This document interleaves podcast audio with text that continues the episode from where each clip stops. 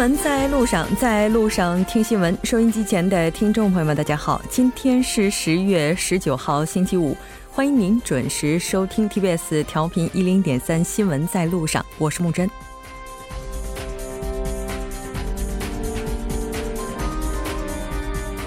下周就是 2019年 韩国幼儿园的入学说明会周了。 对于很多明年要把孩子送到幼儿园去的家长来说， 那这一段时间应该是心焦如焚。 就此，韩国政府已经决定公开全部涉案的私立幼儿园名单， 将支援金在监管上存在的司法漏洞问题纳入补助金监管体系。 为了防止个别幼儿园粉饰太平换个名字照常招生， 幼儿教育法的修正案也即将出炉， 详细情况韩国新闻 带您了解。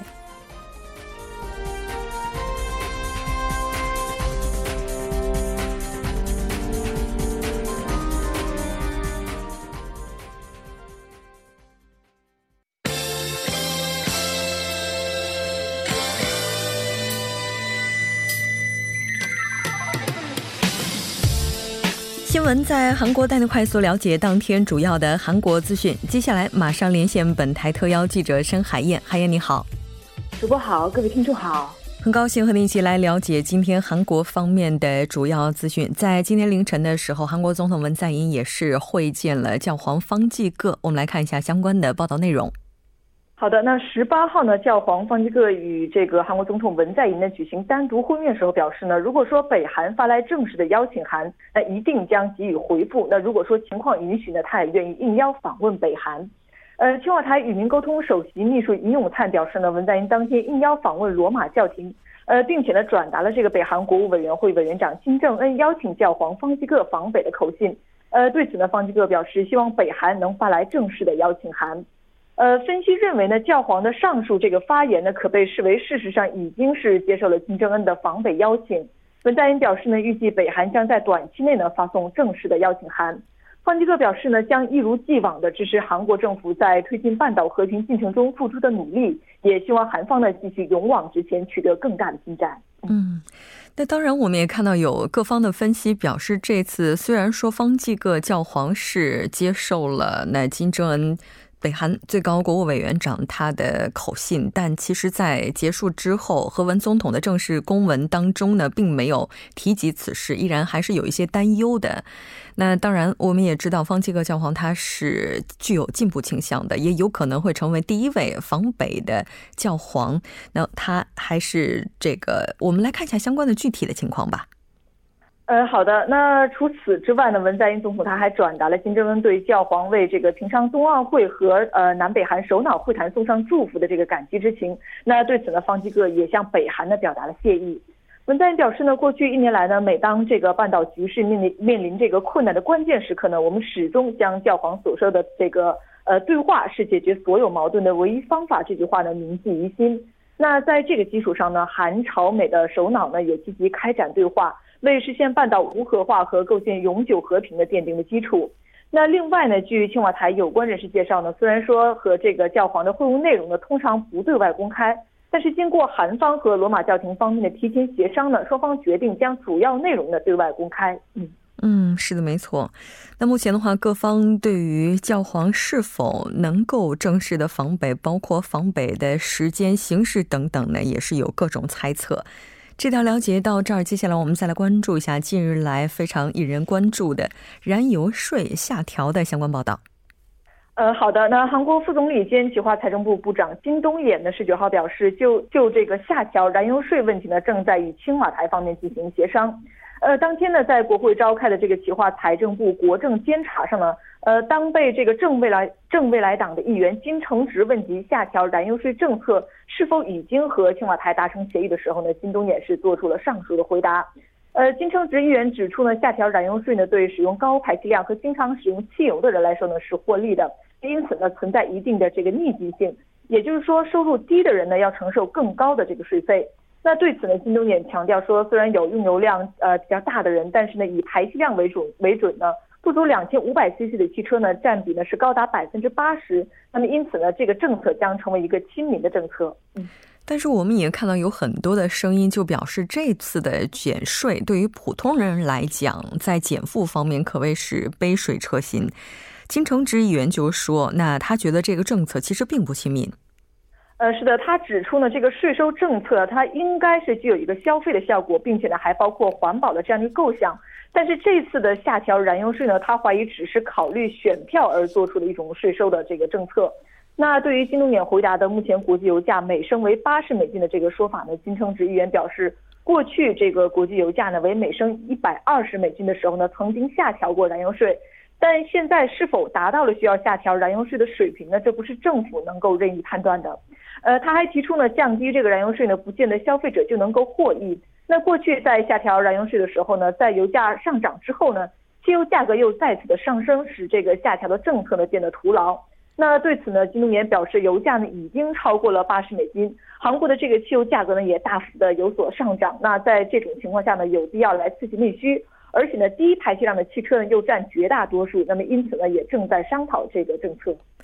但我们还看到有这样的一个声音认为，目前在韩国的话 2500cc 以上的车辆是占到 15%， 如果下调的话也能够解决在运输行业中谋生者他们的一些负担。 那这条关注到这儿，我们再来看一下下一条消息，来了解一下教育部对私立幼儿园问题呢接下来的解决方案。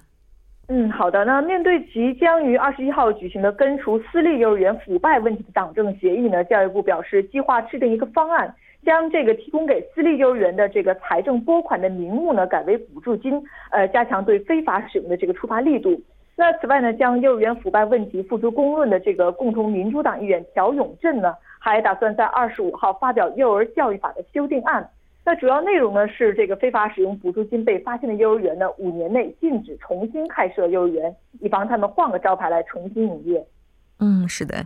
其实应该说到目前为止最大的问题在于，如果挂着支援金的牌子，那这个使用范围是非常模糊的，而如果是以补助金的形式来发放的话，就有法可依了。我们来看一下具体的情况。 好的，那教育部提出的这个加强私立幼儿园财政拨款非法使用制裁方案的这个核心呢，它主要是分为两部分。 那首先呢是将原来的每年提供给私立幼儿园的这个 2万亿韩元的财政拨款的名目呢改为补助金。 因为韩国法律规定呢，补助金是禁止用于其他用途的，那么因此呢换了这个名目之后呢，这笔款项必须用在相关的业务上。 如果说违规呢，将被处以 5年以下有期徒刑或者是5000万韩元以下的罚款。 那其次呢，教育部还将在私立幼儿园的这个禁止校费会计转至其他会计的条款上呢，再新设另一个这个附带的条款， 那为的呢是禁止家长额外交付的费用呢被用在教育目的以外的用途。 在 21号 举行的这个非公开党政协议上呢，教育部将以上述的这个方案呢为基础来商讨综合的对策。 那此外呢，刚刚提到的这位朴永镇议员呢还提出了一个修订案， 那主要的内容呢包括为了监督补助金是否用在了原定的这个目标上呢，义务使用会计的软件，以及呢为了防止违规使用补助金的幼儿园的重新就是以防他们重新营业呢要加强处罚的力度的。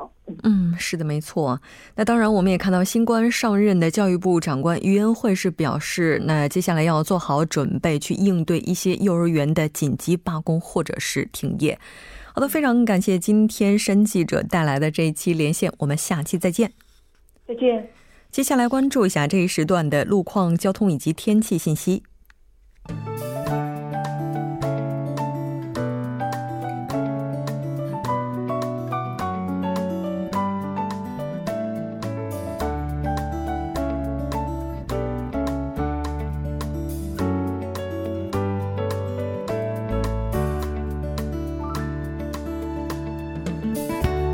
大家晚上好，今天是星期五， 这里是由得了换季感冒的程琛为大家带来这一时段的路况及天气信息。 现在是晚间6点12分， 每周五的晚高峰普遍都会提前到来。 让我们来看第一条路况信息。 在圣水大桥方向圣水交叉路至红志门隧道这一路段， 目前呢该路段由于行驶车辆的增多而交通停滞， 相反方向吉银交叉路至红志门隧道、红记交叉路至延禧交叉路，以上两条路段目前呢都是由于晚高峰行驶车辆的增多，路面拥堵比较严重，请来往的车主们保持安全车距，小心驾驶。接下来来关注一下奥林匹克大路的拥堵路段，首先是在奥林匹克大路机场方向蚕食大桥至盘浦大桥、汝宜下游交叉口至杨花大桥，以及相反方向信州大桥至城山大桥、汝宜桥至汉江大桥、铜雀大桥至永东大桥。以上几条路段目前的路况都不是很乐观，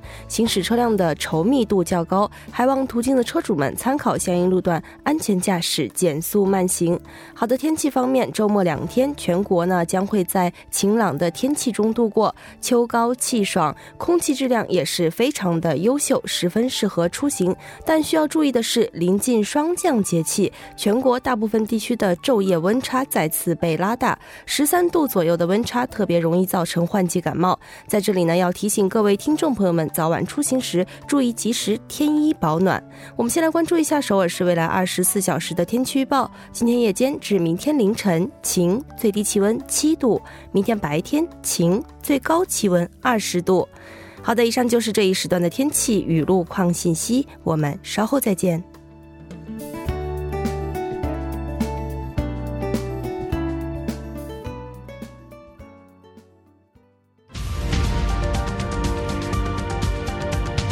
聚焦热门字符，洞察新闻背后，全方位解读当前时事，新闻字符。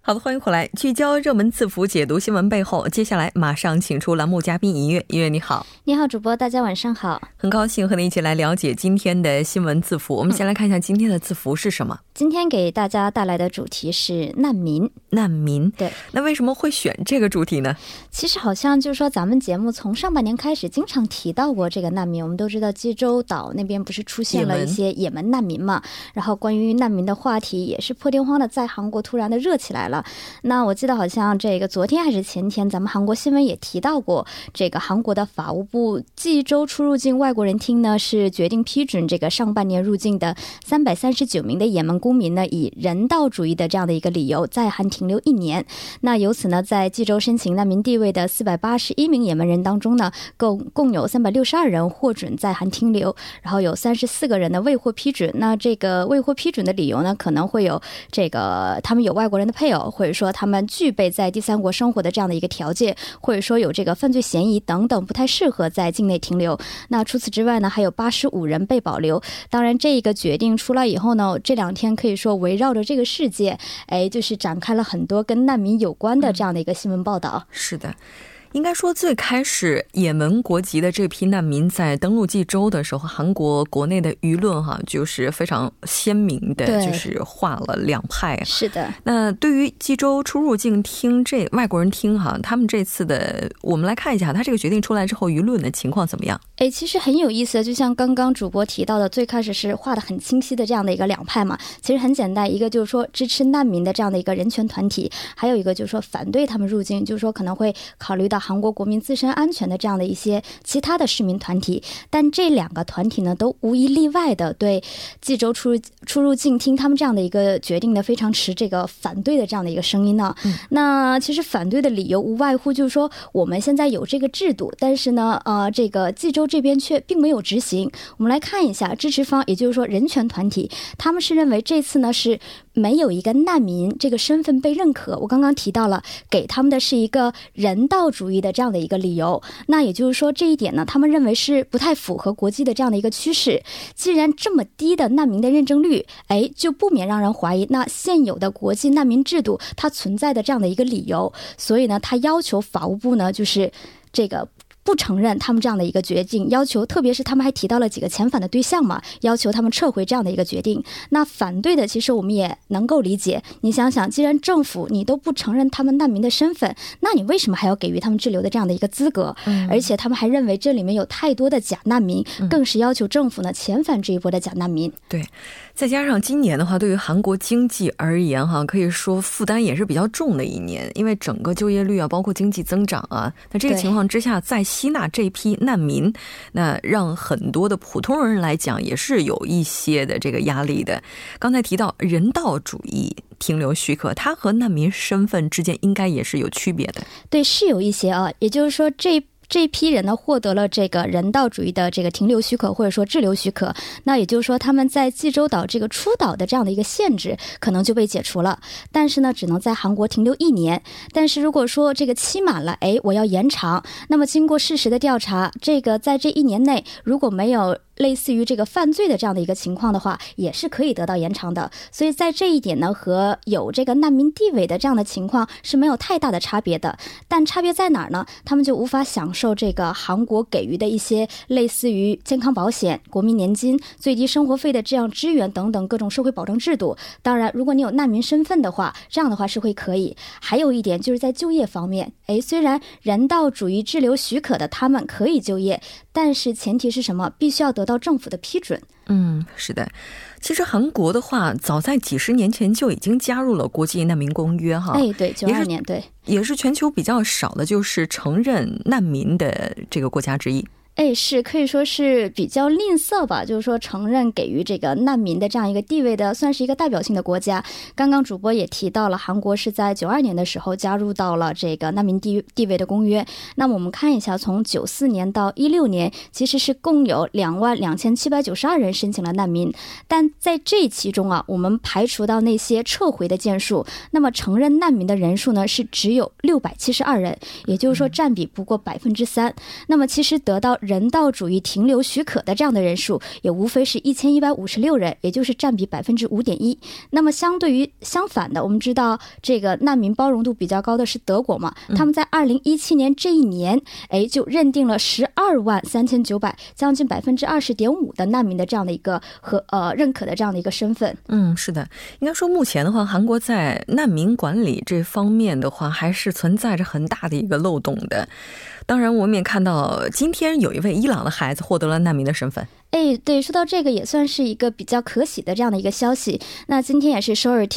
市教育厅表示嘛， 有一位这个拥有伊朗国籍的松坡区某中学的学生毕某， 他就是获得了这个难民的这样的一个合法的身份。 那他呢是03年， 其实出生于这个伊朗的， 但他来韩国比较早， 在7岁的时候， 也就是说 2010年的时候， 就是随父亲来到了韩国。 那他还有一个很有意思的一点是什么呢？ 我们都知道伊朗信奉的是什么？ 伊斯兰教。 对，那他 他很有意思，他是在小学2年级的时候呢 改信了基督教， 而且他也会去这个教堂。 那他的父亲呢 也是在他的这样的一个鼓励下吧， 在这个15年呢 也成为了这样的一个基督教徒。 当然他们也是付出了一定的代价， 也就是说在他们改宗教以后， 已经和所有的亲戚断绝了联系。 因为我们都知道在伊朗的话， 如果你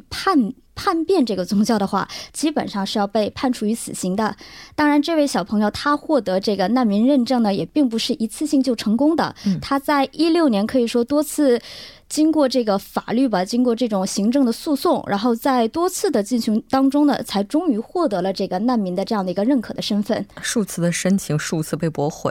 其实我们看到他在申请难民的过程当中啊， 同学是给予了非常大的帮助，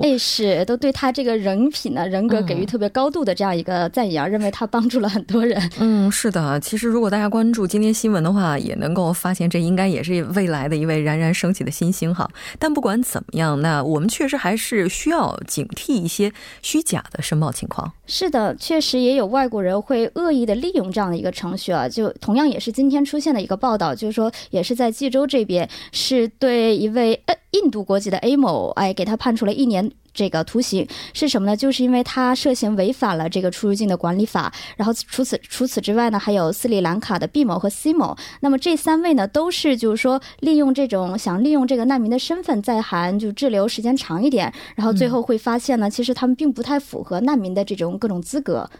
对，所以未来如果韩国接受难民的话， 可能在相关方面的法规也好， 或者人员投入方面也好，是需要进一步增大的。 非常感谢音乐，我们下期再见。 好的，我们下期再见。 稍后为您带来今天的他说。 新闻在路上，在路上听新闻。 您的点赞， 您的回馈是对我们最大的鼓励与支持。 参与节目， 您可以发送短信到 井号1013， 每条短信会收取您50韩元的通信费用。另外，您也可以登录 TBS 官网 3w.tbs.seoul.kr 给我们留言。当然，在微信上搜索 TBS 互动，或者在 Instagram 搜索 TBS C News， 也可以参与互动。新闻在路上，期待您的参与。